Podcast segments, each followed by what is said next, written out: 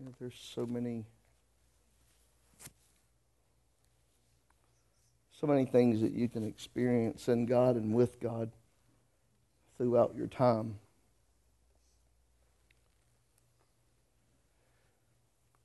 But I've yet to experience Him at the same level, if you will.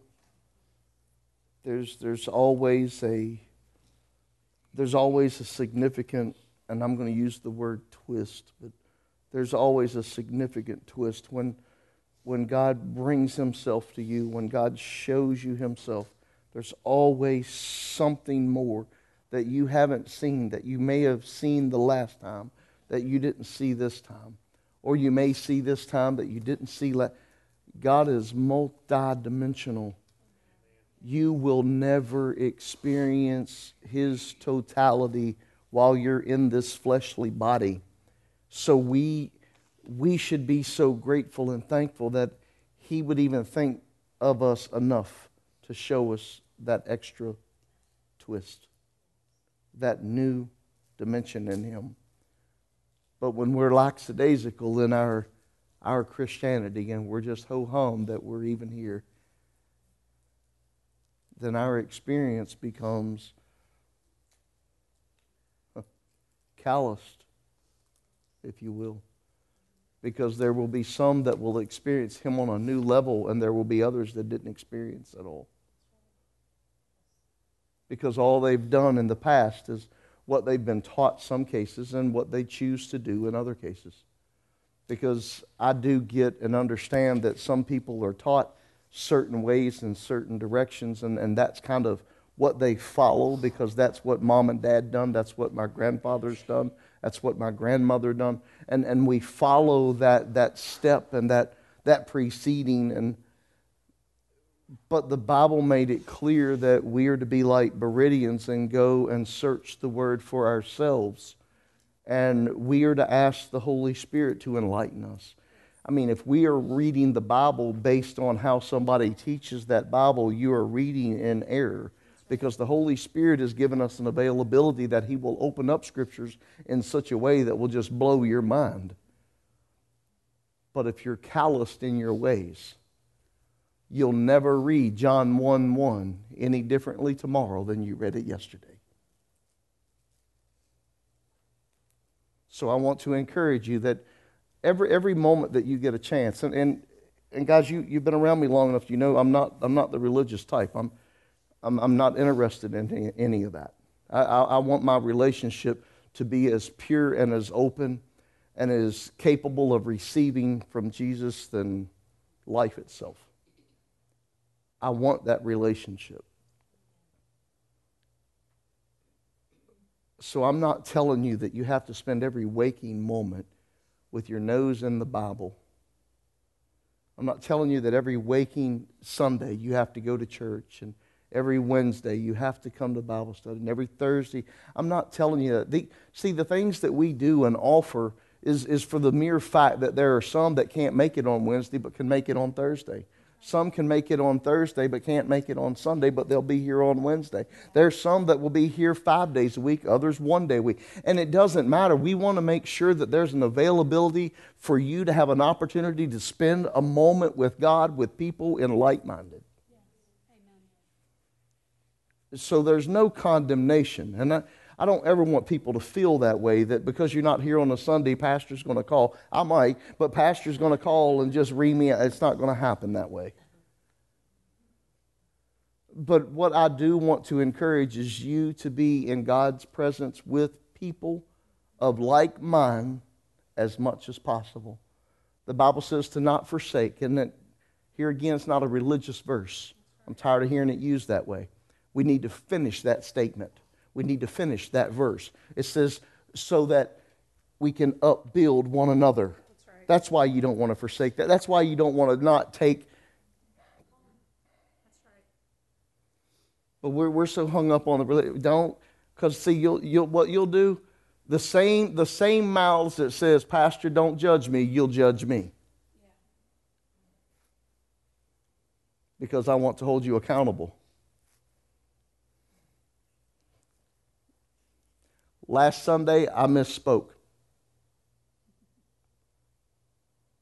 Due to my wife, and I'm doing this live so that they can hear. I've already told you I'm apologizing again. See, I'm not scared to come back and say that I was wrong. It happens. But in my study somewhere along the way, I got a little twisted, a little sideways. I don't know if I brought a double one over. I don't know what happened. Anyway, I studied and I put it in my mind. See, that'll tell you how finite our minds are sometimes. We get into it so much with our mind, we leave our spirit sitting on the table and we're just... Anyway, I said that Elijah was at the brook for 11 years. That's not the case. It's 1 to 3.5. That's the best I can come up with.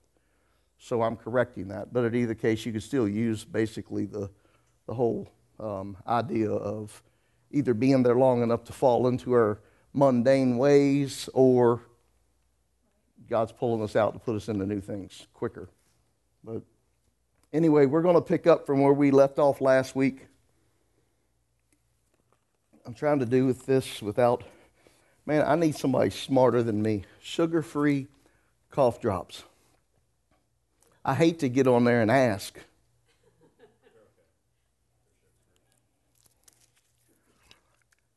Thank God. see how we'll go to people and we need their approval. Boy, I'm guilty. Y'all think I'm preaching to y'all. I'm preaching about me to you. Needing approval so that we can do something that doesn't really matter. I need one this morning. I call them my power pills. But I've got a few notes that's written down, and I've got a couple ways that I want to go with this morning. And we're going to start in 1 Kings chapter 17. I'm going to start at verse 8. Tommy keeps asking me what's the series, and I still don't know. So this morning I just know that we're going to be talking about double down faith.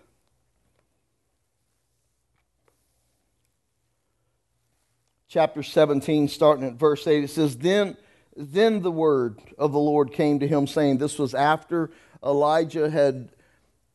I'll give you a little backdrop because I don't know how long this will be. This might be an hour and a half or it might be 4 hours, but I want to make sure that you understand where we're coming from. Right now, Elijah was laying at the brook after he had already met up with King Ahab and challenged the god of Baal, which was known by those that worshipped him as the deity of rain, the deity of provision that would... He made it rain. So Elijah walks in on the scene just out of nowhere and says, hey, wait a minute, time out. I serve a God that says that's not how it's going to happen. So it's not going to rain or dew until I say so. So he challenges Baal. At that time, after he challenges Baal and there's a drought, God says, I need you to flee. I want you to go and hide. See, there's sometimes when God is sending you from here to there, he'll hide you for a time frame because there's some things he's got to work out in you. Remember, we were talking about the three different things that take place with you down there. There was that separation that took place down there and all of these things that took place when he was by himself that must take place in us.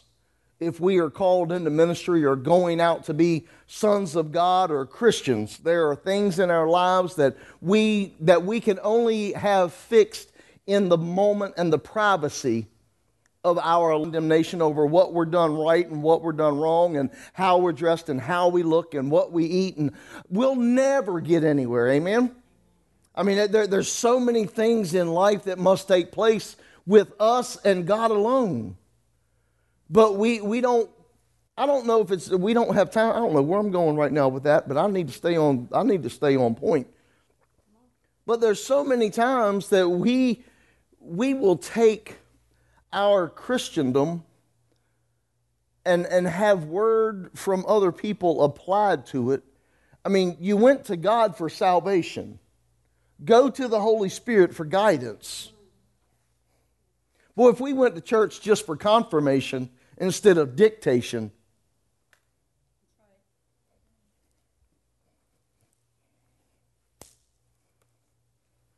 then the word of the Lord came to him saying, this is where we're picking up. God has told him now, here's the deal. The brook's dried up. See, not everything that God gives you is for eternity.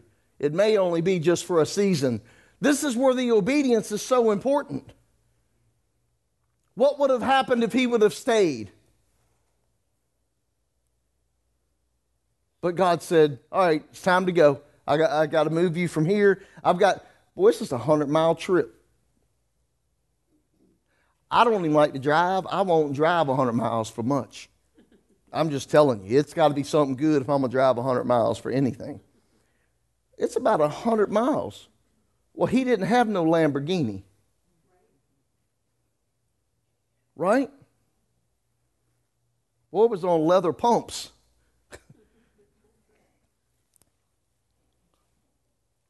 Then the word of the Lord came to him, saying, "Arise, go to Zarephath."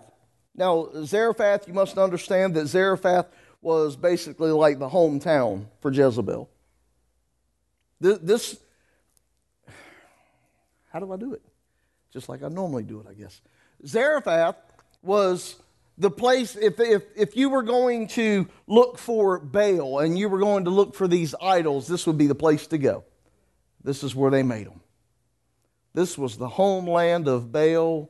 This is where Jezebel was formed, if you will. This is her hometown. Keep in mind, he's running from this.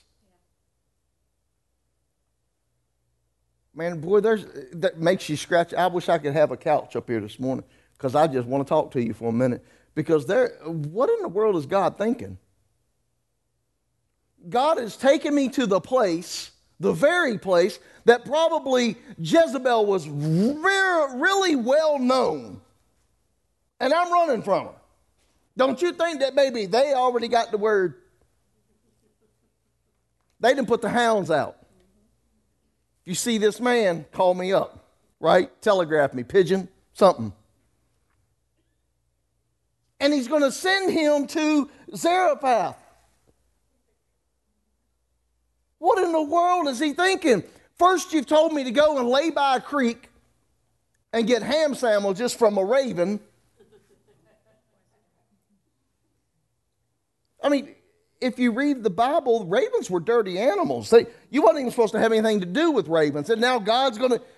Come on. See, in our religious teachings, there are a lot of things that if I was to tell you that God said to go this direction... or do that, and some of you still have issues with it. When I try to break you out into freedom by a revelation from God, you want to immediately, that ain't what Sister Lucy said. Right? And what we haven't understood is that the truth will set you free, but there's always going to be conflict between truth and what it's trying to set you free from. All right, well, that wasn't in there, I don't think. So arise and go to Zarephath. This was a place known for refining. Boy, what a coincidence. What a coincidence that God would send the man of God prior to sending him to Mount Horeb.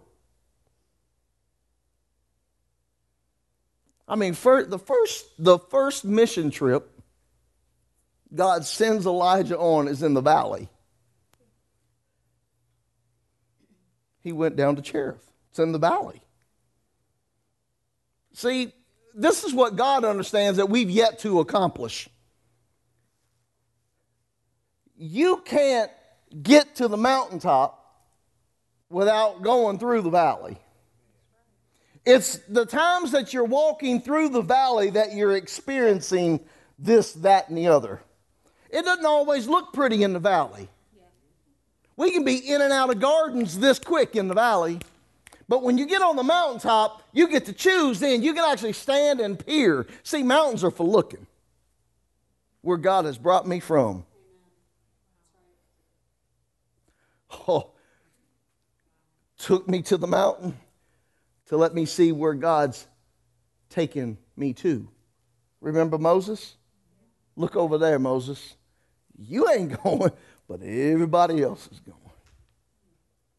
See, mountaintops are for gazing. We go to the overlooks. We go to the overlooks and gaze upon the beauty. But we got to ride through the valleys to get to the overlooks. And sometimes the valleys just don't have the appearance of the promise. That's right. Oh, come on.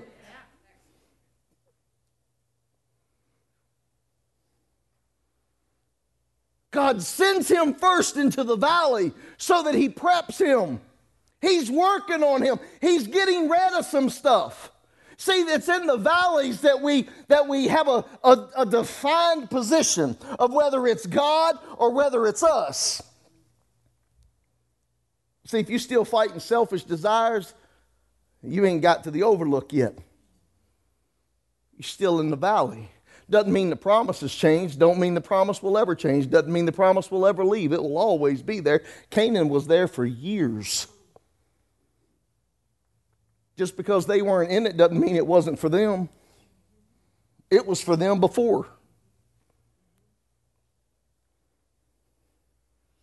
So as we make our way through this valley, man, we hit that mountaintop, we good. But along the way, God decides that, wait a minute, I don't want you to stay here. See, I've tested you here. Now I'm going to try you over here. See, the valley, there it is. The valley is the teaching. The valley is the teaching. Zarephath is the testing. That's the place of refining. See, this is where all the stuff gets burned out. Are you able to take what you've been taught? Are you able to take the Word of God that you have consumed over the past 4 months? Are you able now to take that and put it into play when you come to a test? Or do you have to go back to the valley again? See, we've got to make progression. Can I encourage you not to turn back? It's just as far backwards as it is forward. Don't turn back. Why you want to double your trouble? Just hang in there, baby. We're going to get there. Just hang in there. There's a gas station. Put more fuel. Keep it going. Don't turn back, man. Boy, how mad will we get? Be taking me like on to Tennessee or wherever you going to take me and get me halfway there and go, oh, we don't have no gas. We got to turn around and go back. What? Nope. I got to get just as much gas in my car to get back as I do to get there. You go put gas in and keep going that way. Right. Or you go walk back.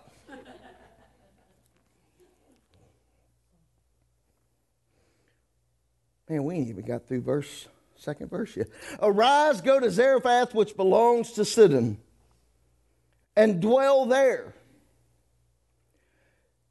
Here he goes again.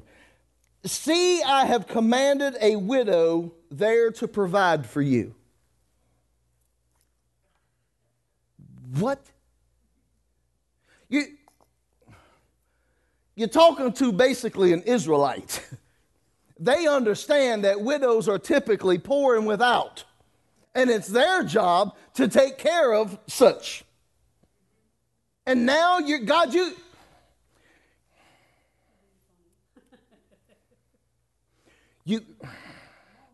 You sent me to a creek, you dried it up. You told me you was going to have ravens feed me. I scratched my head. I said, okay, fine, whatever. Now you're telling me to go to a widow in the middle of a famine. That's right. Boy, don't that look bleak.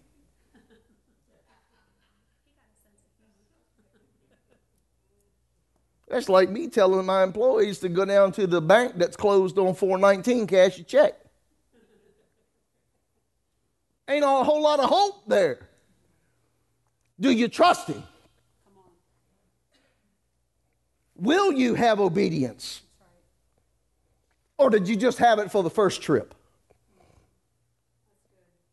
See, we think if we pass one test, there is no more. Can I tell you that you're going to go from glory to glory and faith to faith? That means it's going to get harder and harder. That's right.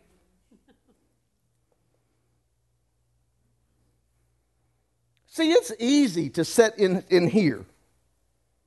We done this one time. It's easy to preach inside a church because for the most part, most of you want to hear what it's got to be said this morning.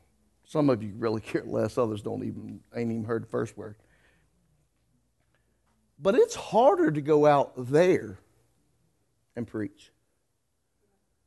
We took off to D.C. on a trip. Now I don't mind talking to people like one-on-one. If somebody introduces me to you, we can have a conversation. we'll find a connection, and I can talk to you about Jesus. But if I have to approach you and say, let me talk to you for a minute, and the first thing I want to talk about is Jesus, can I tell you, you got a better chance winning the lottery? Now, this is coming from me. Because that's hard for me. It's not that I'm ashamed. Oh, okay, I'm sorry. I'm the only one that carries this, right? I'm the only one that carries the block of insufficiency over my back. See, I feel insufficient.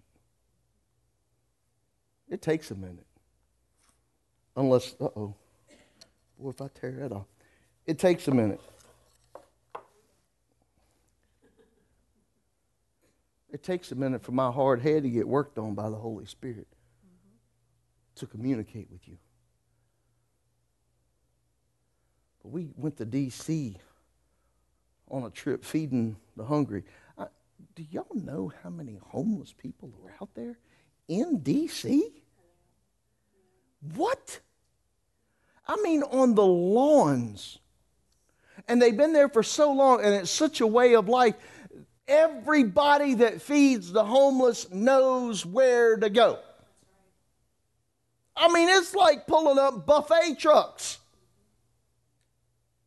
They're parked around this one block. It's crazy. It blew my mind. And when they seen the trucks pull up, dude, they come running. Falling out trees, up under tents, out from under cars. I mean, they running to get to your truck. Crazy. Crazy. And we get there. And I don't know why they pick me. Everybody picks on me. Hey, Rocky, why don't you preach to them for a minute?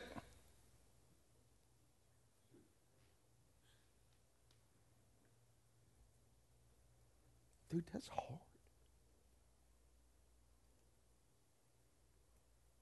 But do you trust him? I did, by the way. She got pictures to prove it. But that's hard. Man, it's hard.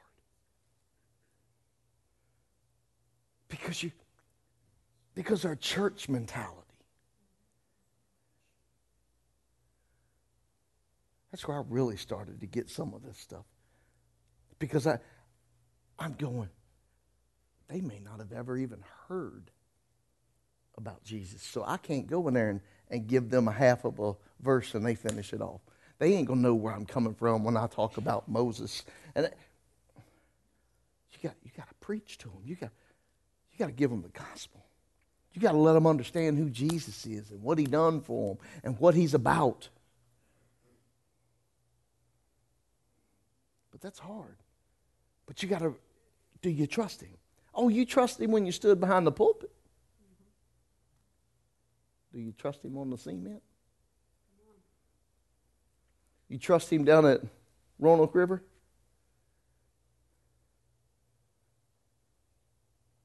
Oof. It's hard. So I can imagine what Elijah's going through. You provided and then you took away, and now you sending me, you're sending me into the pits of hell, God. Do you not understand that? Everybody knows Jezebel, and everybody knows I'm running from Jezebel. There's nothing but Baal gods everywhere. I mean, Jesus, they are making Baal here. And then you want to tell me a woman in the middle of a famine that is a widow.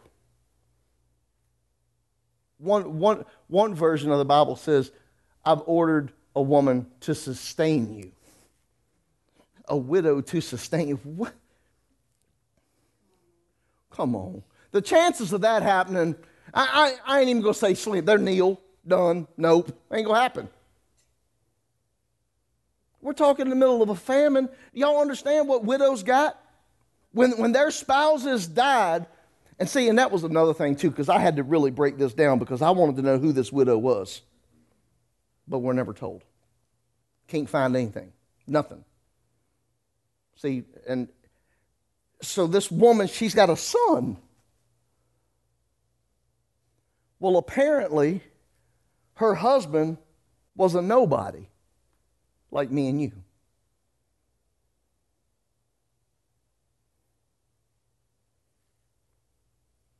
And when he passed on what he had. Nothing. Because if he'd have passed it on, it would have went to his son. His son would have took his mom in. And his son would have provided for his mom from his dad's inheritance. There was none. Wasn't even a next of kin. So now we've got a woman down there on her own. Because see, you got, listen, read your Bibles. Because the next of kin would step in line. So she's without nobody. Her son, and a famine. So are you encouraged where God might send you next? Have a good week. We'll see you next Sunday.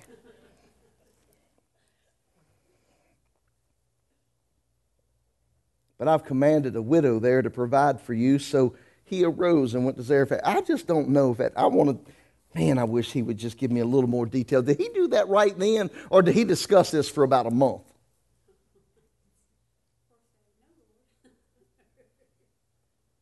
When God told you to do what he told, you still talking to him, or have you already got up and gone? Come on, aren't we going to discuss it? I mean, we're going to do the holy thing, and we're going to go, well, God, you told me to not trust every spirit, that I was to test every spirit by the Spirit. So I'm going to fast for 95 days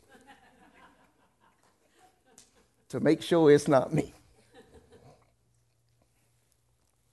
I just don't know when he went, but he said, so he arose and went to Zarephath. And when he came to the gate of the city, indeed, a widow was there gathering sticks. It's funny how they could know that that was a widow. When he got to the gate, he looked and knew that it was a widow. I still don't understand. I don't understand it. Maybe it was by the clothes she was wearing. I don't know. But a widow was there gathering sticks, and he called to her and said, please bring me a little water in a cup. Okay, so you know this is a man of God, because he's got as much faith in this woman and water in the middle of a famine as God's got in him in the middle of a famine. He said, bring me a little bit of water. Don't you know there's a famine? Don't you know there's a drought? Don't you know the brook of Cherith dried up? And you ask me for water. I mean, I could just imagine. And as she was going to get it, okay, well, she got some water. I wonder if that's what increased his faith. Or maybe he's just challenging now. Because right as she was going to get it, he called to her and said, hey, on your way, bring me back a piece of bread, would you? I mean, first he asked for water. Seen her reaction. Maybe that was enough inside of him to go, I asked for... This is where I got double down on your faith. Because first he had the faith to ask for water in the middle of a drought from a widow. And as she was walking off, I love that cry. And as she was walking off, he said, excuse me, on your way back, bring me a morsel of bread, would you?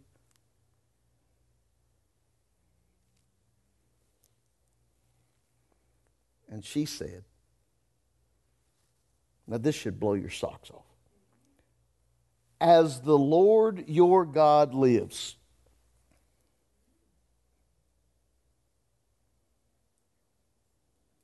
She's from Zarephath. She lives in a land they worship Baal.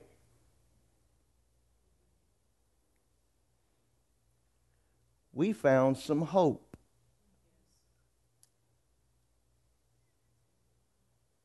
Because she identified God as a living God. Uh-oh, something. Look, when faith enters the scene, something's going to happen.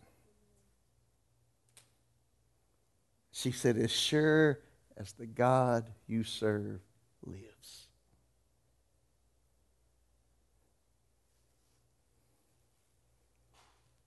I don't have any bread. All I have. Now watch how she does this, because this reminds me a lot of us, where we're from and what we experience in life and how we portray to others. Listen to how she says this. Y'all don't mind a little teach this morning, do you? All right. I do not have bread, only a handful of flour. That means this is all I have. I don't have anything, really. That's how she's offering it. I only have. Hey, buddy, you got any spare change? I only have 15 cents. This is all I have, okay? A handful of flour in a bin, and a little oil. She could have said, all I have is some flour and some oil. She could have said that. But she said, all I have is a little and only. And see, I'm gathering some sticks that I may go and prepare it for myself and my son, that we may eat and die. I wonder how many of you have been in a situation or a circumstance in your life that has called for you to say, this is all I've got left, and after this, it's over. I don't have any more hope left. All I've got is last week's paycheck, and it's over because banks shut down or jobs shut down, whatever. I'm tired of giving all I got to our relationship, and it doesn't seem like anybody else cares. So if it doesn't, this is the last ditch effort. We're done. Have you ever been in a place to where it seems like you were faced with a famine? Yeah, it might not have been the same as what she's facing, but it's very similar. Where you don't seem like you have anything to put towards anything. Everything in life is as bleak as it's ever been. Doesn't look like there's any light at the end of the tunnel. Matter of fact, you just seen somebody go, they blew out the candle. You can't even see the burning amber. It's done. There's nothing left. This is where she's at. Man, thanks be to God that we serve a God, like Matthew would say, that cares about the fowl of the air. See, we serve a God that's still in the business of providing in the midst of lack. We still serve a God that heals in the time of sickness. We still serve a God that brings hope to the hopeless. Man, she reminds me so much. Do you remember Hagar? You know who I'm talking about when I'm talking about Hagar? The woman that got kicked out because Abraham and Sarah decided to do some stuff on their own, and Sarah decided Hagar was good enough and okay, and now they did it, and then got to go, and then here's Hagar and her son in the desert. Man, times look bleak. Everything is gone. She's by herself, but lo and behold, wouldn't you know it, God shows up. When all hope was, she was just, I'm going to lay here and die. I'm going to lay here and die. Me and my son, we're going to die with no one. And God shows up. That's what she reminds me of. She's in that same peculiar circumstance. And she sent a man. See, this tells me a lot. This really helps me right here. Because it's bad when you're in a bad spot and you're talking to yourself. Because most of the time, when you're in a bad spot, and the advice is coming from you in the bad spot, the advice comes out kind of like, all I have is a little. Don't have enough, and I'm just going to do this, and then I'm... See how that advice works? Boy, isn't that a horrible way to live out the last couple minutes of your life? This is why, God, I love serving this guy. Because I can get in that situation. I can be in the midst of that moment. And it takes an outside source. It takes a voice from outside of the circumstance. It takes a, see, you got to stop being a hater. Because somebody's making it and you're not. You can't get that way. Because it may be the very one that is making it is going to be the one to bring a voice of hope. Because they're speaking from a different perspective. And they're letting you know, man, this isn't the end of the world. I done been there. I know what it's like, baby. Get up on your feet. Let's do this thing. Man, you got to trust God for a moment. And she's just, I can just, man, how frazzled. How disgusted at life. Mad at her husband because the husband, I mean, come on. This is my story. Let me tell it. Mad at her husband because her husband went off and died. Left me here with just my kid. I ain't got nothing else to do. I can't put nothing together. I can't even work because they won't even let a woman work. Oh, this wasn't 2020.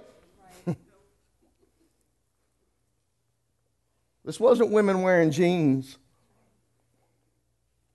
Not that I got anything against that.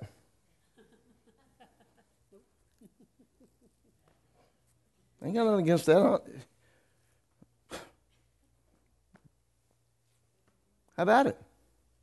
Ain't got nothing to do with your salvation. Last time I checked, your jeans hung about 18 inches from your heart. Some of us, it all depended on how much it could hang, about 40 inches. I say that, but anyway. Y'all know, are you tracking this morning? Y'all okay? And here she is. She's just in a position, man. Her life is done. I mean, see, I'm pretty sure that you and I would be the same way. We would be in that same situation that she was in, and we would just call it quit. Man, it's better that we just go ahead and die. Then I ain't got to worry about it tomorrow, right?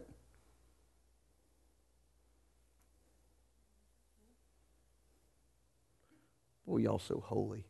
Y'all make me sick. You've been there. Every one of you sitting here have been there at one time in your life where you've thrown your hands up and said, I'm done. Yep. You've thrown the towel in the ring, you're done. You've rang the bell, you're finished. So don't sit and look at me. I'll throw a table at you.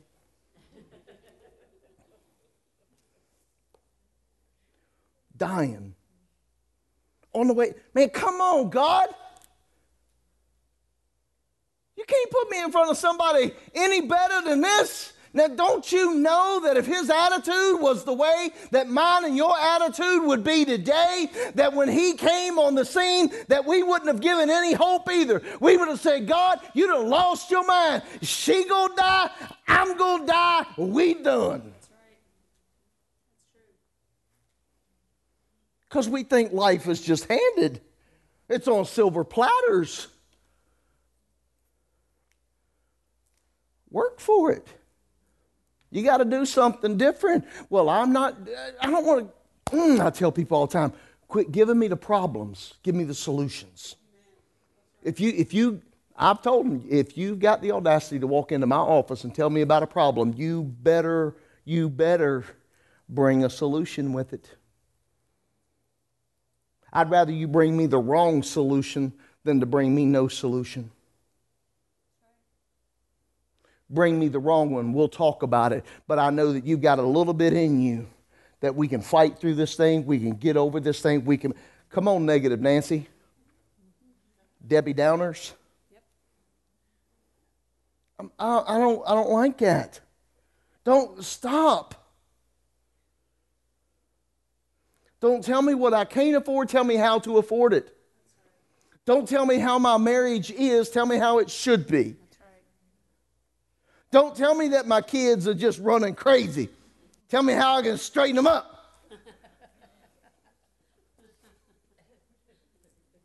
I'm going to get blamed for that later, you know. But we've all been there. Check out Elijah. And that's why I still think this is a part. Man, I'll get there. I'll be done when I get done, I promise. This is why I believe that Elijah first was prompted to ask for water,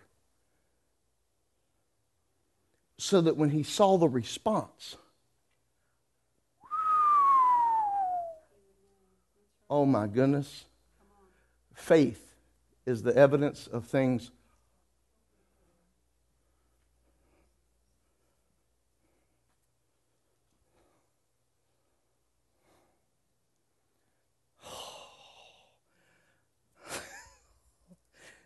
I want to throw rocks. Y'all don't understand. Did you get that? He was hoping. That was his hope. His hope was in God. His hope that where God had sent him. His hope was that this woman that God had commanded to sustain him was going to have what it was going to take. And he went right to the core of things. He didn't, he went to the water. He went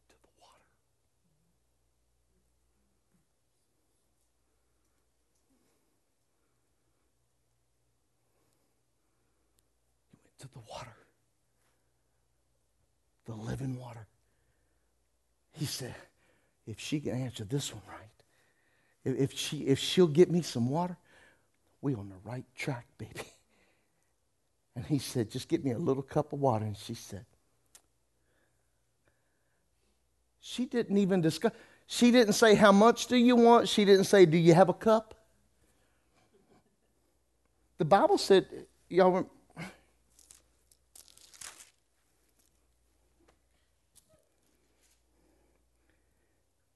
and he called to her and said, please bring me a little cup of water that I may drink. And as she was going to get it, there was no conversation.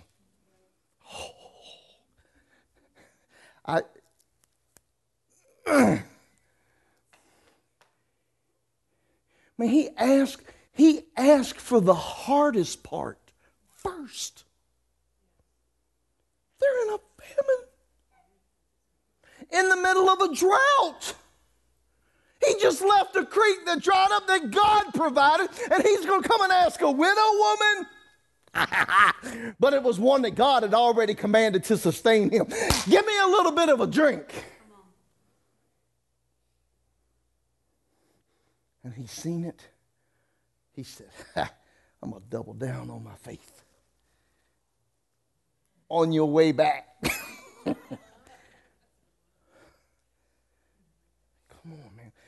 Okay. You can't have the living water without the bread of life.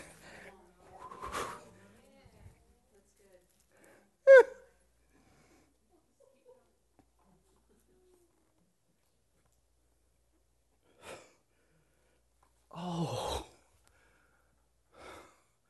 Boy, how God is so good to us. When we are so undeserving, he is faithful.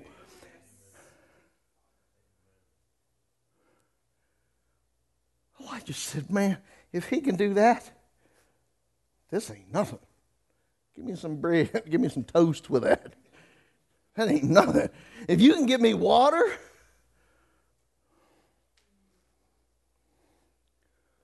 So it stirred his faith. Can I tell you a little bit about something when it stirs your faith? She said, all I have is a little. All I have is not enough. And he said, okay, I'm good with that. But look what he said to her.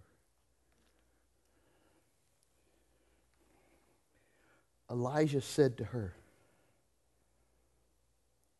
don't fear. I wonder if that was something that triggered her internally. I wonder how many times you've heard the verbiage, don't fear.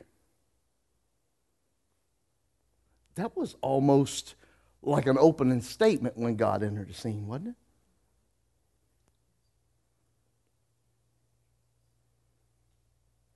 Let's go straight to one incident. And I know this is what the verbiage was that was an opening statement when God entered the scene. He said, do not fear, for I bring you... Huh? And what are... Oh, don't fear. I wonder if that was the quickening statement for her. I wonder if that was what just turned her life around. Don't fear. I have to say it did. Why do I say that? Let's keep reading. Boy, what a couple words would do for you. I mean, see, we don't want to hear them, but what a couple words would do for you. Like when you're in the midst of some tough times, the last thing you want to hear from anybody is, it'll be okay. You don't hear that garbage, man. You're trying to figure out a way how to get out of this hell.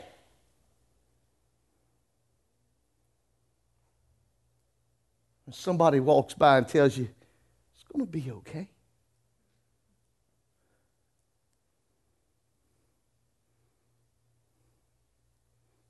It's going to be all right.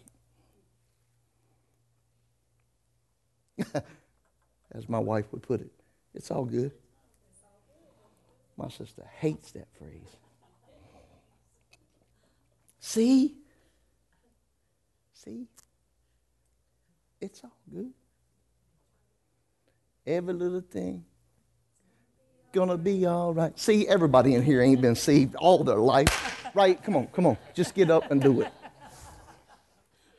The rest of y'all can sit there like you want to. We gonna have fun up in here.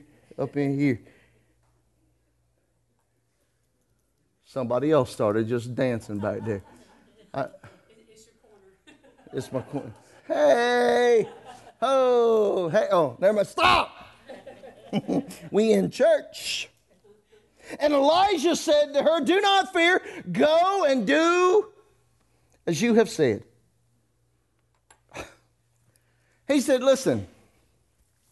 You already said this is what you was going to do. You was going to go make a meal for you and your son, and you was going to die. Go ahead and do what you're going to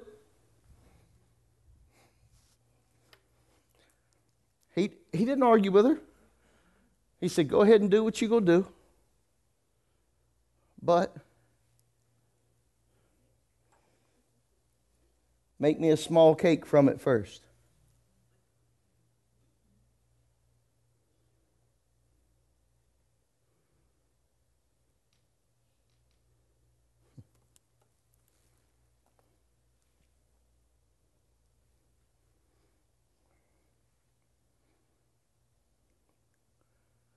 I just lost my job.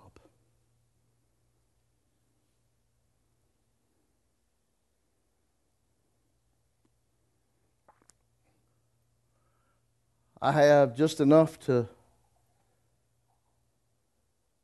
pay these next couple weeks in bills, and I'm done. Well, it's okay. It's going to be all right. Go ahead and do what you got to do, but first,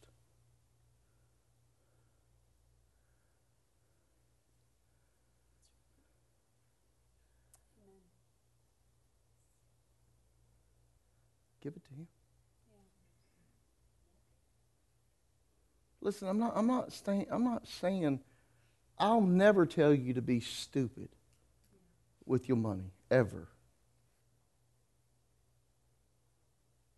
But what I will tell you, and this was something that we decided a long time ago, if it ain't enough to pay the bill, it's a seed. That's right.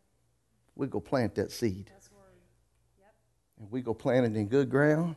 Amen. And we go go and we go fertilize that seed. We go pray over that thing. We go tell God, I already know that you already know what I need and where I'm going and what you got to do with me and in me and through me. And guess what, God? They can take everything in my life away from me, but they can't eat me and they can't take me from you. You're sowing into the kingdom. It's not a get-quick-rich scheme. It ain't got nothing to do. This is all about giving sacrifice. It's all about giving everything that you had. God only asked for a little bit. See, most cases, if we were doing what we were asked to do to begin with, that word will never fail. He said it will never fail. It will always come back to me. That's right. Doing exactly what I sent it out to do. I'll cause men to pour into your bosom. Amen. Try me in this and see that I won't open up the windows of heaven. Yes. And pour out a blessing that you can't contain. It'll be pressed down, shaken together, and running over. But see, we don't listen to any of that until we need it. Can I tell you, as long as this earth shall endure, there will always be seed, time, and harvest. And if you wait until you're in the dire need and you begin to plant, guess what you got? You still got time. Now you got to wait for the harvest. Come on, church. If you're sowing ahead of time and you're cultivating what you're doing, I promise you, God's children will never be forsaken. Nor begging for bread. But we wait until we get in the midst of it. And that's when we want to do everything. And I ain't trying to get money out your pocket. We wait till we get in the midst of trouble, then we pray. Yeah, that's good. What do you think would have happened to Jesus if Jesus would have tried walking on the water before he prayed? Just my story.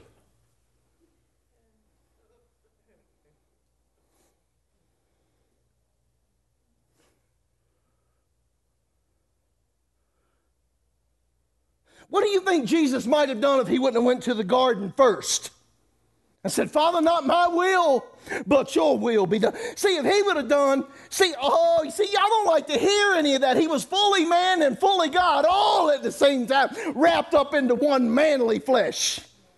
I think he was a man, Don. I think he was a man's man. I don't see Jesus as no sissy. See, we got to walk into places with guns to scare people. He walked in it with whips. That's right. Clinked his house. Yes, he did. Didn't he?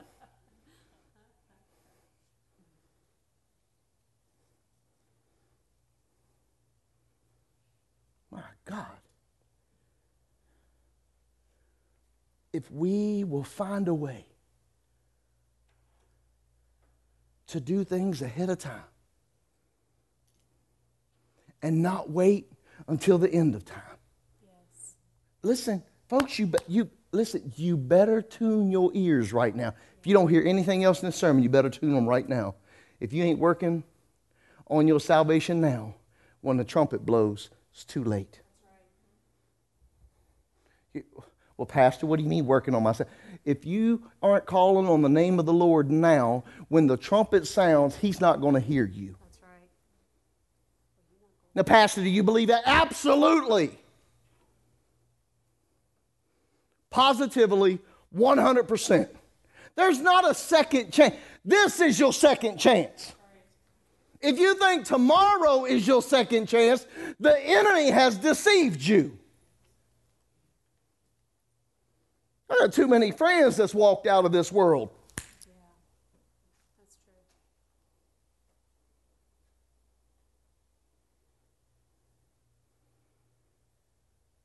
You better listen this morning. You better stop playing your church games. You better stop coming to fulfill your little checks and balance sheet for the week. You better listen this morning. You better turn your heart over to Christ now. And you better be working that soil.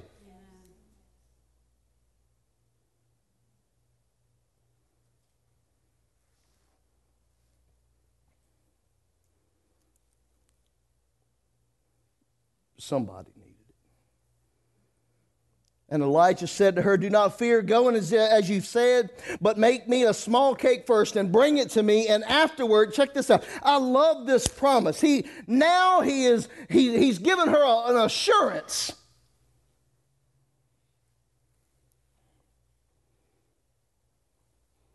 He said, "Afterward, make some for yourself and your son." See, just make me a small cake. Oh, boy, isn't that just how God wants it? Give him a little, he give you a lottle. That's right. A little for a lottle. Huh? Just abundance, just overflow. That's right. My goodness gracious. There's some of us, 10 cents going to take us to hell.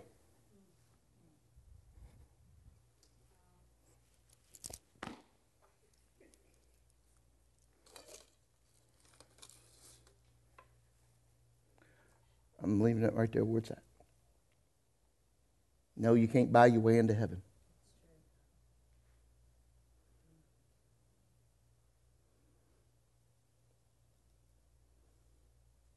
But Jesus more or less said it like this. I'm going to give you the RDN version. That's the Rocky Nicely version of the Bible. He says, "Show me a man's wallet, I'll show you his heart." Bible says, "Love me with all."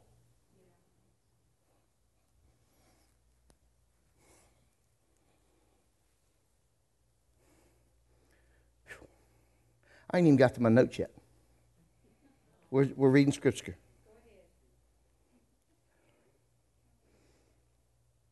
He said, "Afterward, make some for yourself and your son. For thus says the Lord God of Israel."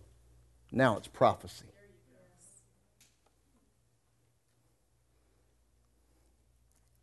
Enough about what I can give you.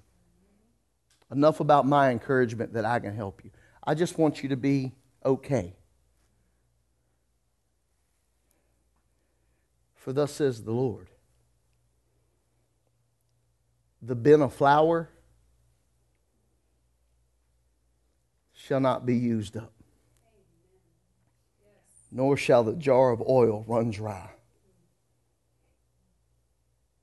until the day the Lord sends rain on the earth. So she went away.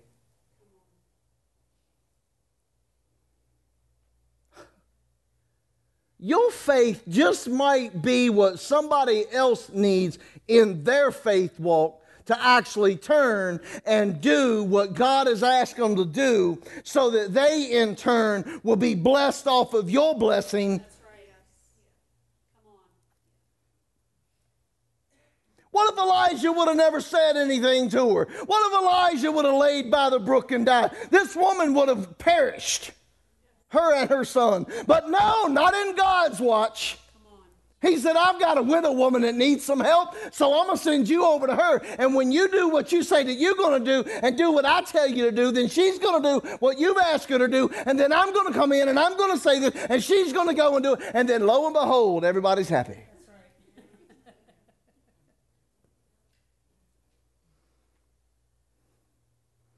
See, we are so self-centered, man. We think our faith walk is about us. The way you treat people, Jennifer, is exactly what people need to see, that a person in Christ, the way they should treat people. That helps them in their faith. Yeah. Come on. Stop being so self-centered about everything in your life.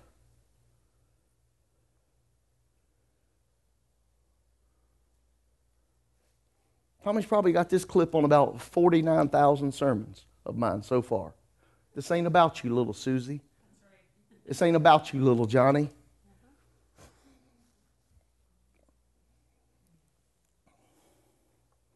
So she went away and did according to the word of Elijah. And she and he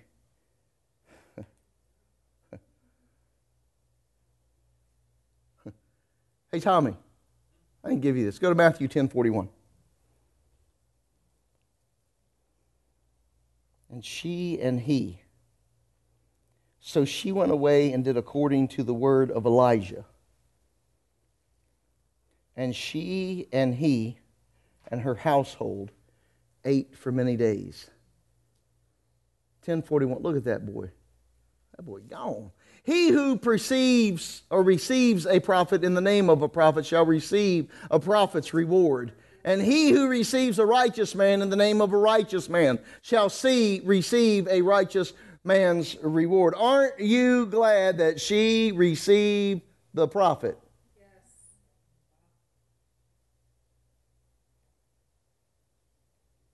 She got his reward. Yes, she did.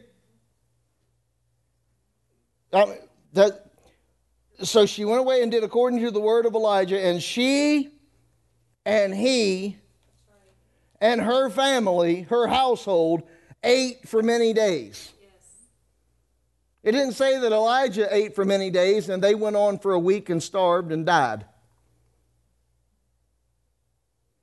See, this is, man. You know what causes you to not receive a prophet in the name of a prophet or a righteous man in the name of a righteous man? You know what causes you not to do that? It's your self-centeredness. Yeah. Right. Yes, it is. And that's, listen, that is the only thing that can cause you from receiving. Okay, all right. I have to put it in your verbiage, your language. You don't know me. Who are you to tell me? You ain't gone what I went through. Come on, y'all. That's true. See, right now, every one of you should be tearing cloth and ashes. Because we've all been there. We've all done it. We've all said it. Well, you might not tell it to the person, but you go and tell your wife. Man, can you believe that dude going to tell me that? That dude don't, he don't even have a job, and he going to tell me? Yeah. Come on, been there. You better stop. Well, I know the history of that guy. I pretty much know the history of an ass, too. And it's about the most bullheaded animal you'll ever have in your life. Don't listen to nothing. Hard-headed. But God used him.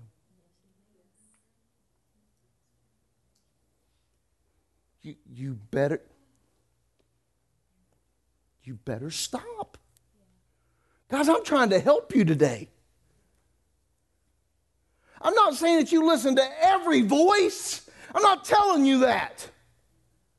But I'm telling you, if that voice lines up with that word, you better hearken.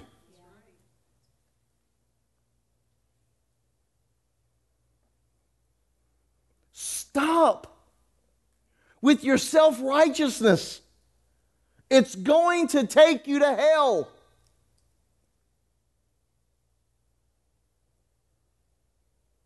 Stop. That person might not have your education, but that person heard from the Holy Spirit. Stop. They may not work the job that you work, but they were on their knees this morning for 12 hours for you. Stop.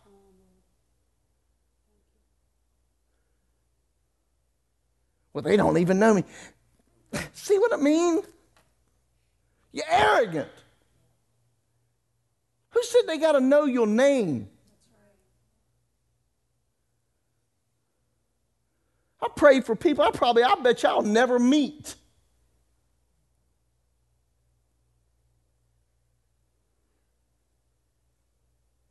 You better stop. You're affecting someone's life.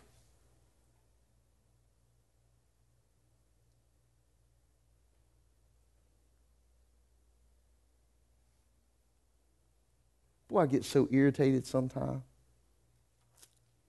I'm really trying hard.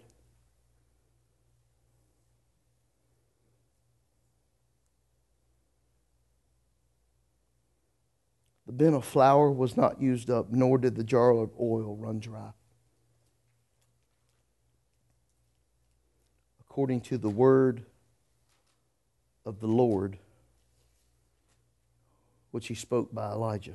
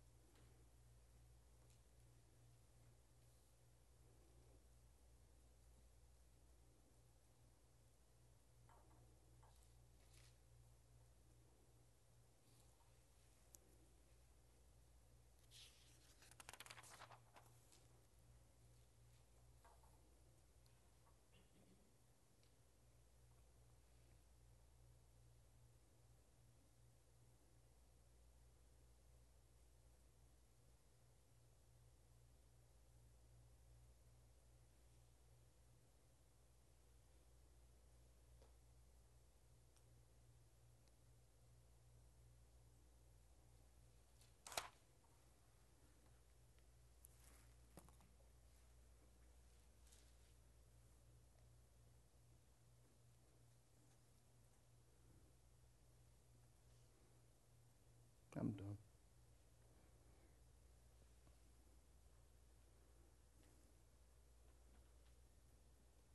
God, it's not supposed to be this way.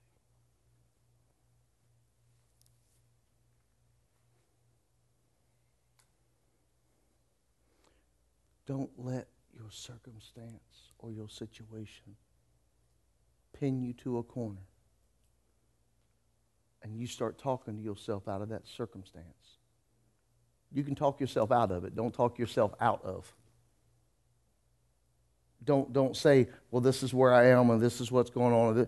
Start saying, well, this is where I need to go. This is what I need to do. This is what God has called me. This is who I am. That's the kind of talking out of I'm talking about. I'm not talking about the talking out of the circumstance by sitting here and just pondering and wallowing around in your sorrows and your pities.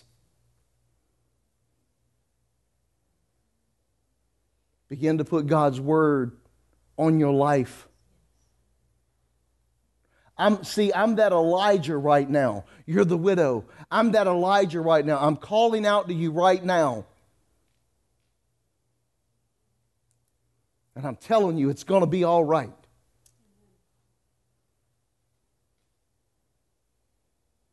That little bit that you got, it's going to go a long way when you add God to it.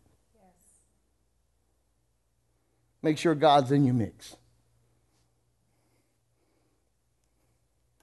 I'm done. I'm going to leave you alone. I'm trying to keep you on a high note because I got a little pin stick there for a moment. Didn't like that.